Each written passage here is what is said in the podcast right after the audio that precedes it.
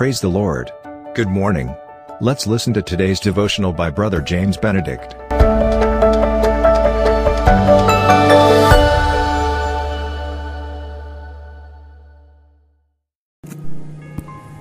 I wish you a very good and joyful morning. We thank God for showering His grace upon us to see yet another glorious morning and to be in His divine and glorious presence.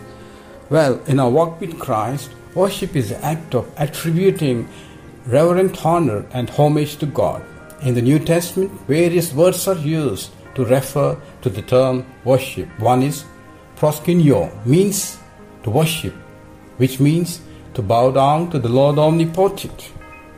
The greatest singer who sings the most melodious worship song is not the best worship. It's not how much money we place in the offering basket. It's not how active we are in the church activities. It's not how good we sing.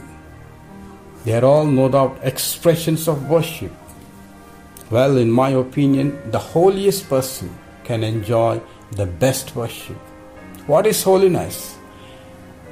To be set apart means to be different from the world, to emulate Christ's divine qualities, one who in particular encapsulates the priority to worship the Lord is by living in His holiness.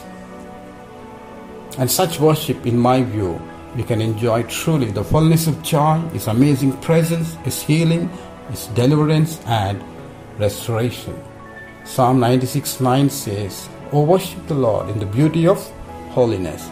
Further, Prophet Samuel tells King Saul when Saul disobeyed the Lord, to obey is better than sacrifice. So, what I feel is the best form of worship we can attribute to the Lord is by obedience. It is the only true and best form. Let's pray. Gracious Lord, help us to enjoy your presence by worshiping you in the beauty of holiness so that we can experience divine, true peace, deliverance, healing, and restoration in our lives. In Jesus' name we pray. Amen. Thank you for listening to today's devotional. God bless you. Have a blessed day. And always remember, Jesus loves you and cares for you.